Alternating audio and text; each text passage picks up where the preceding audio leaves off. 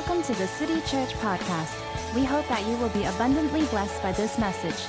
If you would like to find out more about the city, please log on to our website, www.thecity.sg.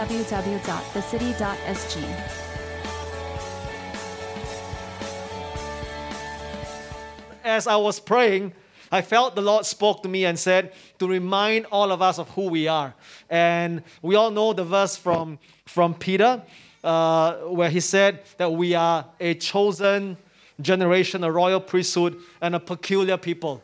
A peculiar people. And so that word actually jumped out at me. And I just believe God wants to remind us that we are a peculiar people. We're supposed to be different. All right, so uh, we're supposed to be aliens. That's what the Bible uh, says we are. We, are. we are from a different place. We are called out to show forth His praise. And that is who we are. And as we come to the Christmas season, I want to, I, I, I want to remind us if there's nothing you remember from what I'm sharing to, today, remember this. We must be different to make a difference. Yeah. We must be different to make a difference. If we blend in, then you know uh, we have lost our saltiness. We are not shining as lights. Salt and light are different from the substance that they seek to influence. And so, church, as we've been talking about being missional, we must be different to make a difference. And I pray that as parents here, we will be different in the way we parent our children. We will not conform to the systems of this world. We will not be looking at what. Uh, what worldly wisdom tells us, but what biblical, godly wisdom tells us. And so, as I was thinking about being different, a character in the Bible just came to mind. And of course, his name is Caleb. His name is Caleb. So I want to read two passages of scripture and then make some comments and maybe at the end just make some application uh, from our lives. All right. So let's turn to Numbers chapter 14, verse 24. Now there's no slide on the screen because uh, it takes a lot to like just keep switching back and forth. And so, and so I thought, well, it's our first time back in the live venue. Let's uh, simplify the experience, but which means you must also turn to your Bible, which is a good practice. Somebody say amen. amen. good practice. So I want to read first from Numbers chapter 14 and verse 24, and then we'll turn to Joshua chapter 14.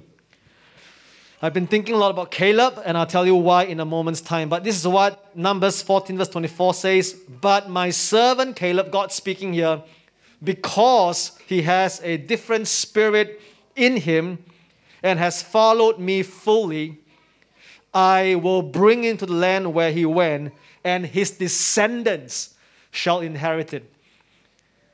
My servant Caleb has a different spirit. He's a barren. He's got a different spirit. And the Bible tells us that because he has a different spirit, he followed me fully. His descendants shall inherit the land. And I think that's our heart this morning as parents, right? So we have got one kid, three children, six, one on the way. It is our prayer that not only us who possess the promises of the Lord, but our children, our descendants, Amen. We are building a generational church at the city. Amen. And so it's my prayer that as parents, if we choose to live by a different standard, if we have a different spirit, then our descendants shall inherit the promises of God. So let's turn to Joshua chapter 14 now. I'll read a few verses, make some comments, and then we will end the service. Joshua 14, verses 6 to 15. And it says here, then the people of Judah came to Joshua at Gilgal, and Caleb, the son of Jephunneh, the, the Kenizzite, said to him, You know what the Lord said to Moses, the man of God, in Kadesh Barnea, concerning Joshua, you and me. I was 40 years old. Janice, I was 40 years old. Daniel, I'm 44. When Moses, the servant of the Lord, sent me from Kadesh Barnea to spy out the land, and I brought him word again as it was in my heart. But my brothers who went up with me made the heart of the people melt. Yet I fully followed the Lord my God. Underline that, all right? And Moses swore on that day, saying, Surely the land on which your, your foot has trodden shall be an inheritance for you and your children forever, because you have wholly followed the Lord. Underline that again, second time, right? And now, behold, the Lord has kept me alive, just as He said. These 45 years, so between the first verse we read in Numbers and Joshua, 45 years have passed. And, and God's testimony over Caleb was because he wholly followed me. And 45 years have passed, and in his response, all right, as they were about to inherit the promised land, going on here in verse 10, and now the Lord has kept me alive. And just he said, This 45 years since the time the Lord spoke this word to Moses.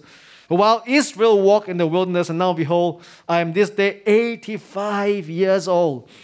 I'm still as strong today as I was in the day that Moses sent me. My strength now is as my strength was then for war and for going and coming. So now, give me this hill country. Some version says, Give me this mountain, of which the Lord spoke on that day. For you heard on that day how the Anakim were there with, and with great fortified cities. It may be that the Lord will be with me, and I shall drive them out, just as the Lord said.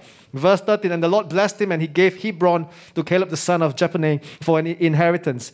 Therefore, Hebron became the inheritance of Caleb the son of Jephunneh, the Kenizzite, to this day, because he wholly followed the Lord, the God of Israel.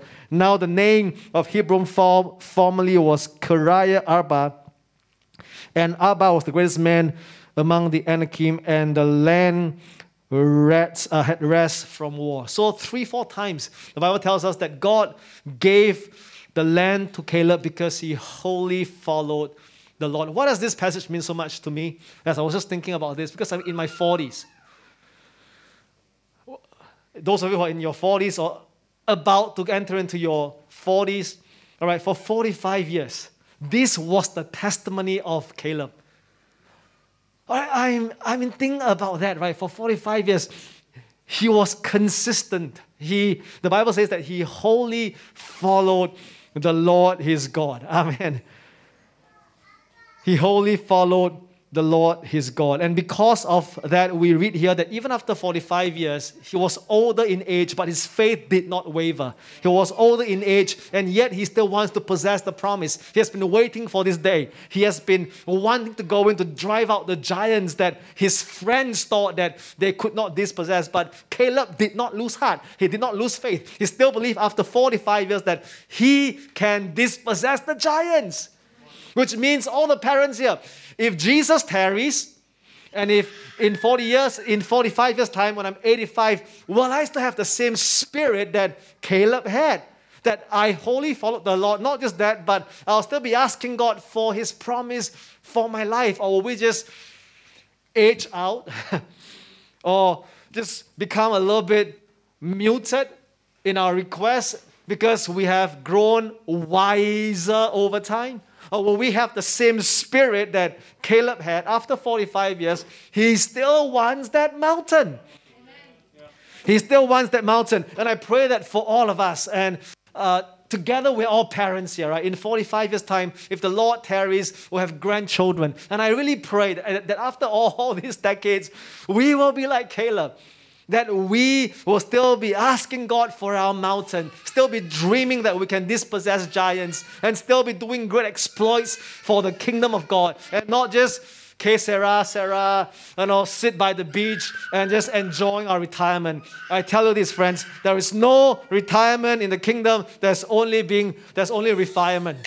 Yeah, I was just hanging out with uh, David and Jade's parents, with Tim and Patsy, and of course, Tim had recently retired, Patsy is semi retired, and I tell you, I'm so inspired because they are still dreaming about how they can make a difference to families in Singapore and Asia Pacific. See, no one is too old to dream a great dream. No one is too old to ask God for a new mountain. And, and I pray, all right, do you know that we are all the older ones at the city?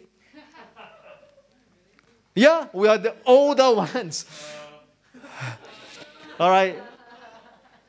And my children and those uh, and soon, soon, just by natural birth, I mean, we will have a bigger kids church than the number of adults, unless we start winning souls. Amen. If not, just by childbirth, all of you just giving birth, we'll have we have a, we have the next generation rising up. And I pray, and I really pray that all of us will carry that same spirit, the Caleb spirit, who refused to use his age as an excuse for not doing what God had asked him to do. Amen. Amen. He said, I'm as strong today. I'm as strong today. Amen. And uh, as Joy was briefing all of you, uh, and she quoted from Psalm 71, and I just want to turn there very quickly. You don't have to turn to it, but if, if you want, you, you can. Because this has been a live verse, and this has been something that burns in my spirit. And so when she said that, something came alive in my spirit again, and I'm being, being reminded of why I exist. And it says here, Psalm 71 and verse. Uh, Verse uh, 17, Oh God, from my youth you have taught me, and I still proclaim your wondrous deeds. So even to old age and gray hairs, O God, do not forsake me. Until I proclaim your might to, the, to another ge- generation, your power to all those to come. You have taught me from my youth. A lot, a lot of us came to know God when we were younger. And today I believe you're still proclaiming your wondrous, his wondrous deeds.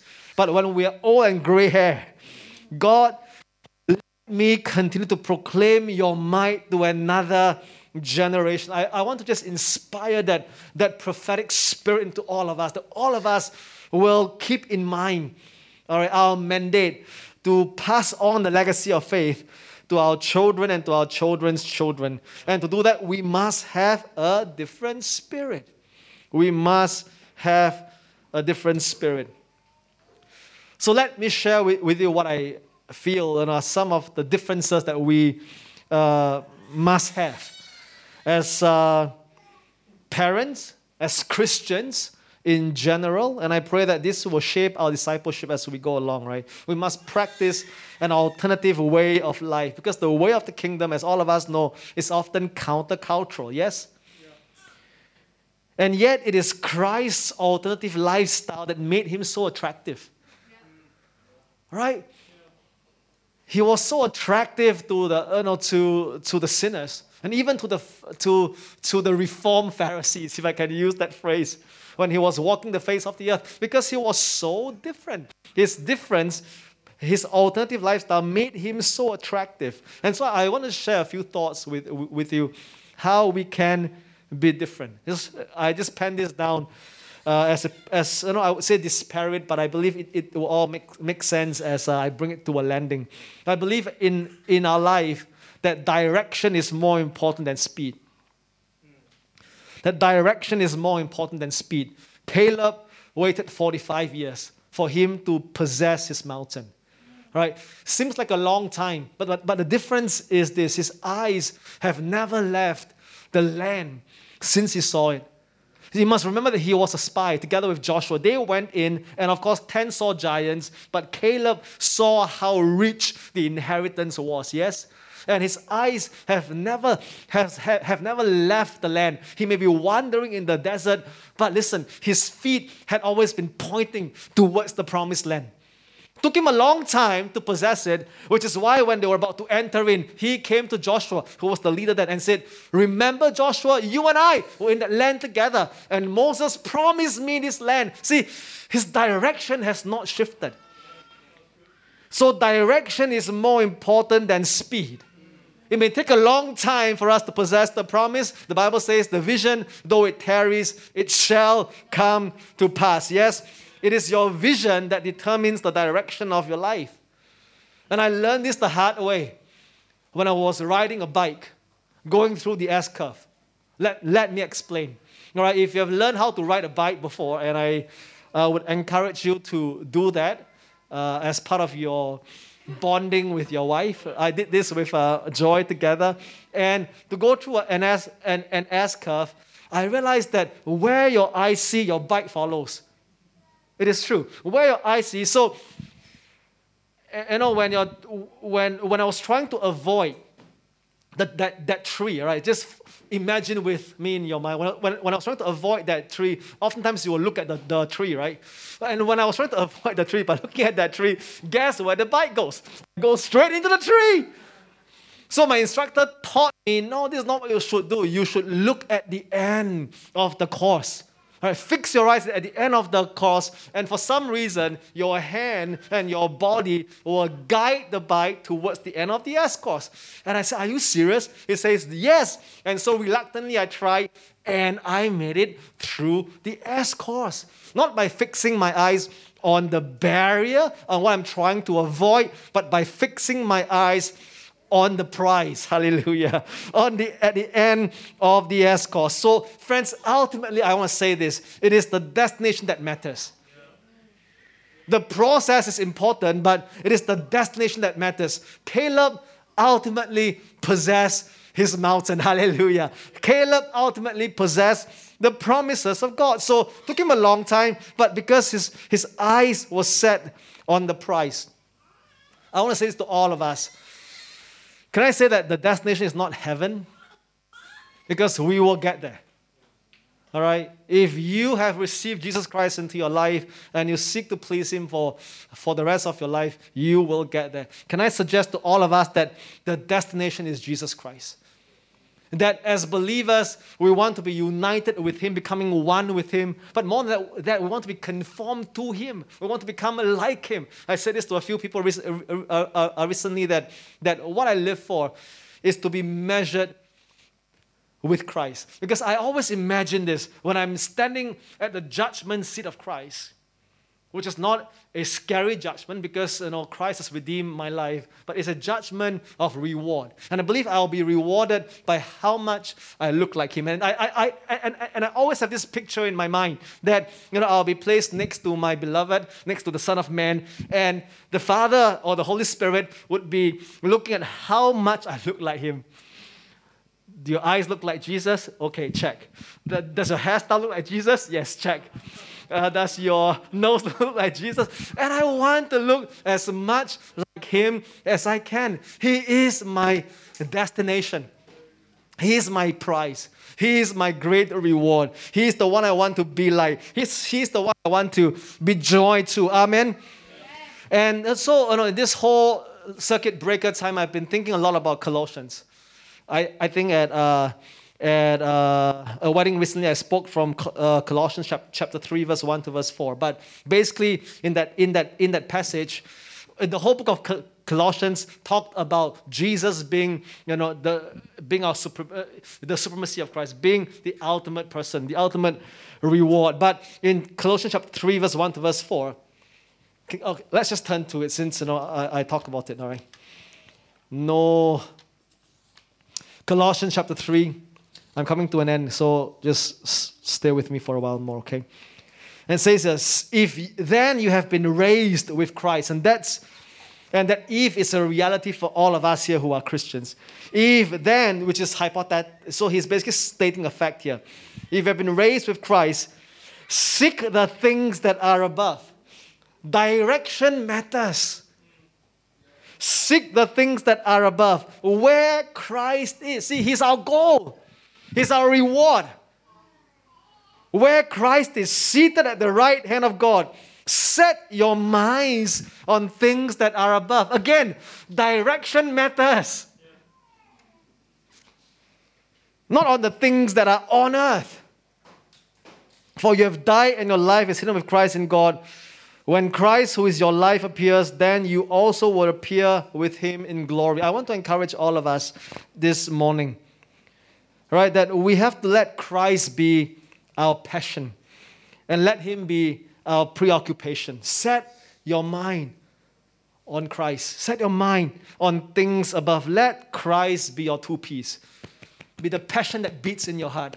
Be the preoccupation in your mind. Think about Him, what pleases Him. And as parents, live and work for the audience of one.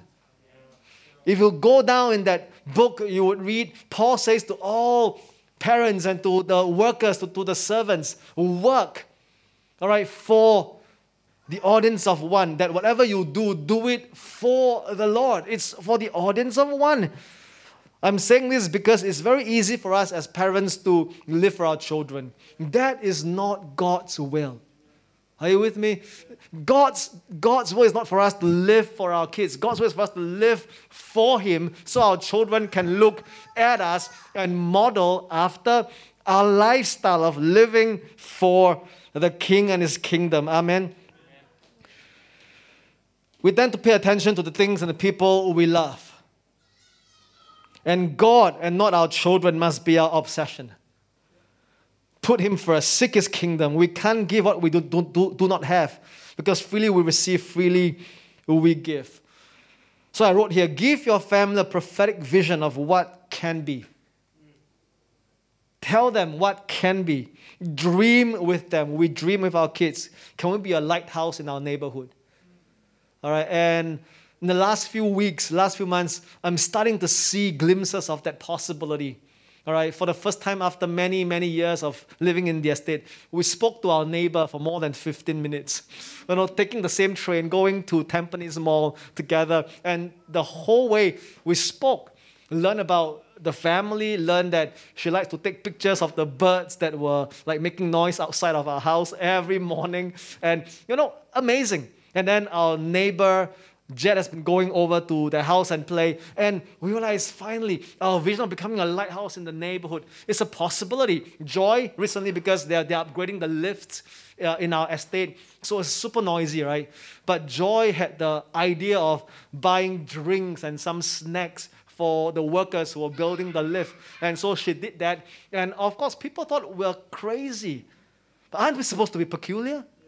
Come on, it was supposed to be different, so we can make a difference. And then last night I was just saying to Joy, maybe we can, and we saw some older folks, right? They were living in the in the wheelchair. And so Jack just say hi as a child, right? And the auntie said hi back. And I, and I said, what if we just have a dim sum session with all the old folks in our neighborhood, in our house? Because they can't go anywhere.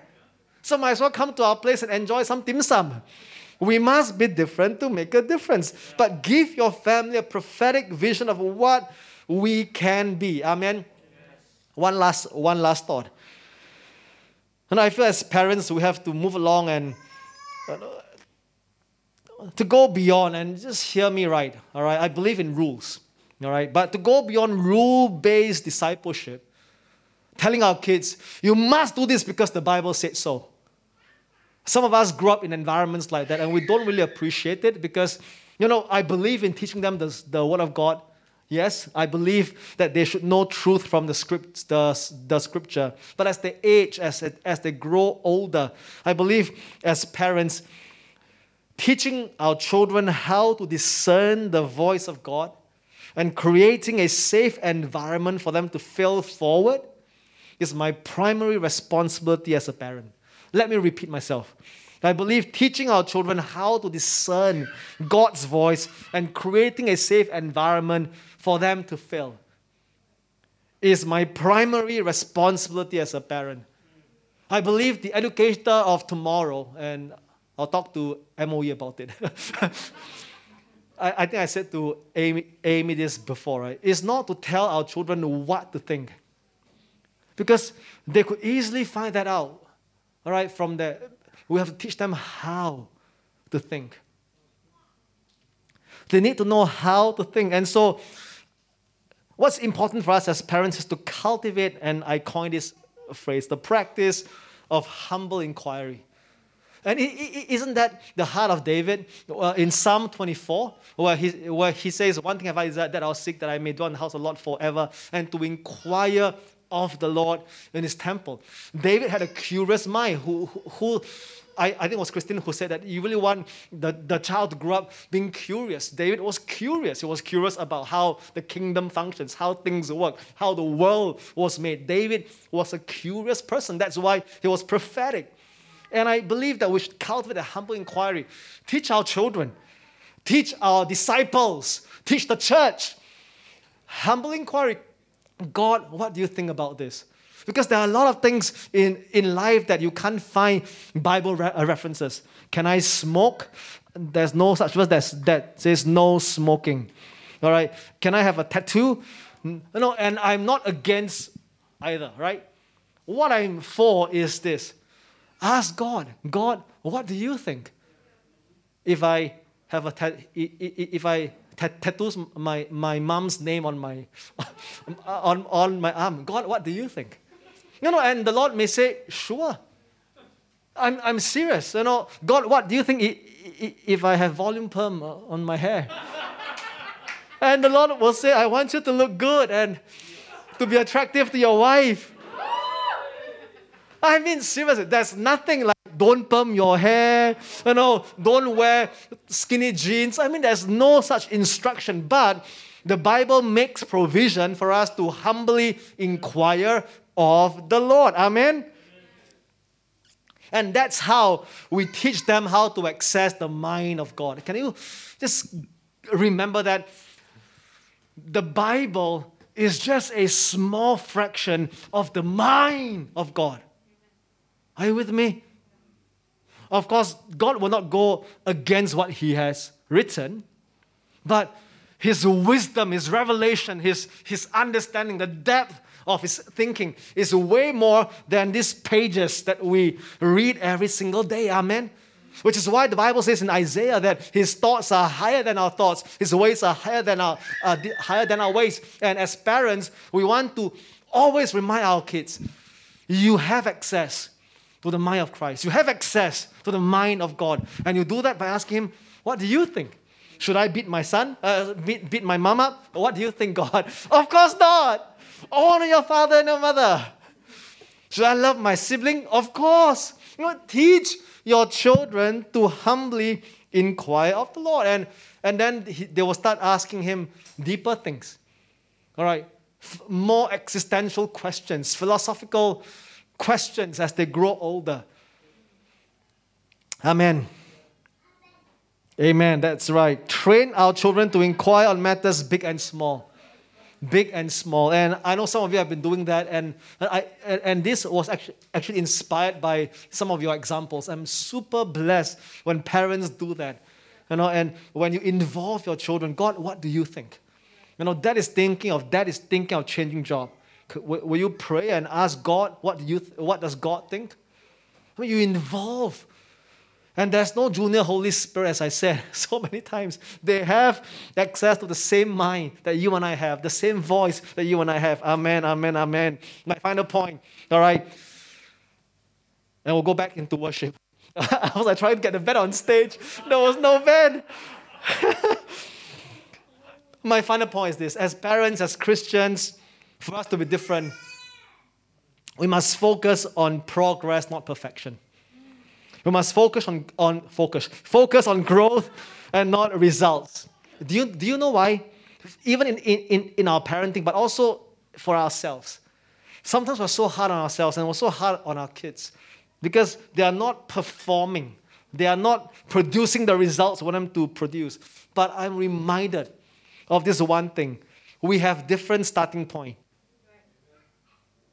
All right, some of us have got more opportunity than other people. Some of you, you grew up in environments where so empowering. You have a head start than some of us, you know, who grew up in different environments. So we have different starting point, different starting points. So, you know, so if, if you focus on perfection, on results, sometimes you'll be disappointed. All right. So focus on the progress. We have different starting point, but the finishing line is the same. And what we want is to bring our kids, what we want as Caleb is to make sure that our descendants inherit the promises of God. Amen. And sometimes we will fail. All right, sometimes we will stumble. demonstrate that with our own life. That it's okay not to be perfect. It's okay to fail. Show them that God is consistently perfect. but we are not. I am not. And this circuit breaker season, uh, this whole lockdown, you know, a lot of my a lot of my weaknesses became very apparent to my children, my wife too, right? we will always fall short. Don't be hard on yourselves, but be quick to repent and learn. And you know, there were at least two, three times over this circuit breaker that you know that that I think I, I blew it. You know, there was one one time I lost my cool with uh, one of my children, and I went into the room, and of course, when I came out, I felt like a failure. I felt like, wow, you are a you are you're a pastor. You're supposed to be a spiritual person. You're supposed to be meek and Christ-like, and so you're supposed to reflect Him. Why do you even do that? You were screaming at the top of your voice, and you were like throwing things around the room. And and my daughter will actually tell you that I pushed her around, even though I don't think so. But she said I was doing that, and I walked out of that room feeling like a complete failure. I was sitting there and, you know, I was just crying. And my kids were like looking at me and but I was quick to repent. The same night I, you know, dropped one of the kids a text and I said, That is not perfect. I failed you. I shouldn't have done that. Even though I'm still upset with what you said, you know. So it's okay to, I know, and, and I fell forward. And I really feel that in times like that, we became closer. Because they knew, they knew that their father, even their mother, were imperfect. And they knew that because we're imperfect, you know, we are as human as they are. They can be imperfect. At the same time, they know that God's perfect. Why? Because of God in my life, I can be quick to repent, quick to learn. Because I've got God as my anchor. And I will not allow any offense to, to linger on, and I'll be quick to reconcile. Because God is consistently good, He's consistently perfect. He's the perfect Father. I'm not. And by showing them my vulnerability and my weakness and my limitation as a dad, as a mother, as Christians, as spiritual leaders, as pastors, it's okay to be imperfect. It's okay to make mistakes in your work. And of course, be quick to learn. Yes, and then as I close, I wrote this this morning. I've never parented a 19 years old before. My son turns 19 in a few weeks' time. Never parented a 19 years old, but I've parented an 18 years old through the school of hard knocks. and my experience in parenting my 18 years old, right, will help me and prepare me to parent my 19 years old. I've never parented a 24 years old. I've never been a grandparent before. But we're always learning, we're always progressing. Are you with me? Some of you have never parented a one year old before, a two years old before. And so don't be too hard on yourself when you did not perform according to what the experts say. And that's where the church is at. We need, we need one another, yes? So let me sum up everything that, that I've said. We must be different. We, we are called to be a peculiar people. God has called us out to show forth His praise. And the way for us to bring Him praise is for us to be different. And Caleb has a different spirit, but his eyes were on the promises. Direction is more important than speed. Hearing God's voice is more important than just enforcing rules and focus on progress. Because after 45 years, when all those who were in the desert had perished, Caleb stood on top of that mountain, Hebron. He inherited the land. Amen. He inherited the promises. And I pray that at the end of my life, at 85 years old, I'll still be crying out to God from the mountain. I'll still be saying to my children, I may be older, my hair may be whiter, but I still have the same strength in me. To war and in my coming in and in my going out. Amen. Let's think long term. Amen. Let's uh, let me pray and then we'll go back into worship. All right, shall we stand? Let's let's just stand. I've not done this for a long time. Can I can get people to stand? stand. Amen. And where you are, if in your living room, in your bedroom, and just as a point of contact, you can either stand or if you want to, lift your hand, put your hand on, on your heart. But I believe this is a prophetic encouragement to all of us as we end this year. Amen. Your direction matters. Are your eyes set on the prize? Is Jesus Christ your ultimate reward? Is He your obsession? Is He your preoccupation? You see the passion of your heart? So, Father, we come to you. We thank you for this very special day. Thank you, God, that we can gather as a family of God, as the city, Lord, to rejoice over every child that was dedicated. Lord, to feel the breath of our praise, God, even though it's in our hearts, one another. And Father, we pray today, God, that you will make us a peculiar people. Give us a different spirit. Lord, help us demonstrate to the world that Christ is attractive, not because he conformed, but because he acted contrary to the system of this world. Father, we love you. We honor you. I bless everyone who's listening. I pray, God, that, Lord, you will touch them where they are. We love you. We honor you in Jesus' name. Amen.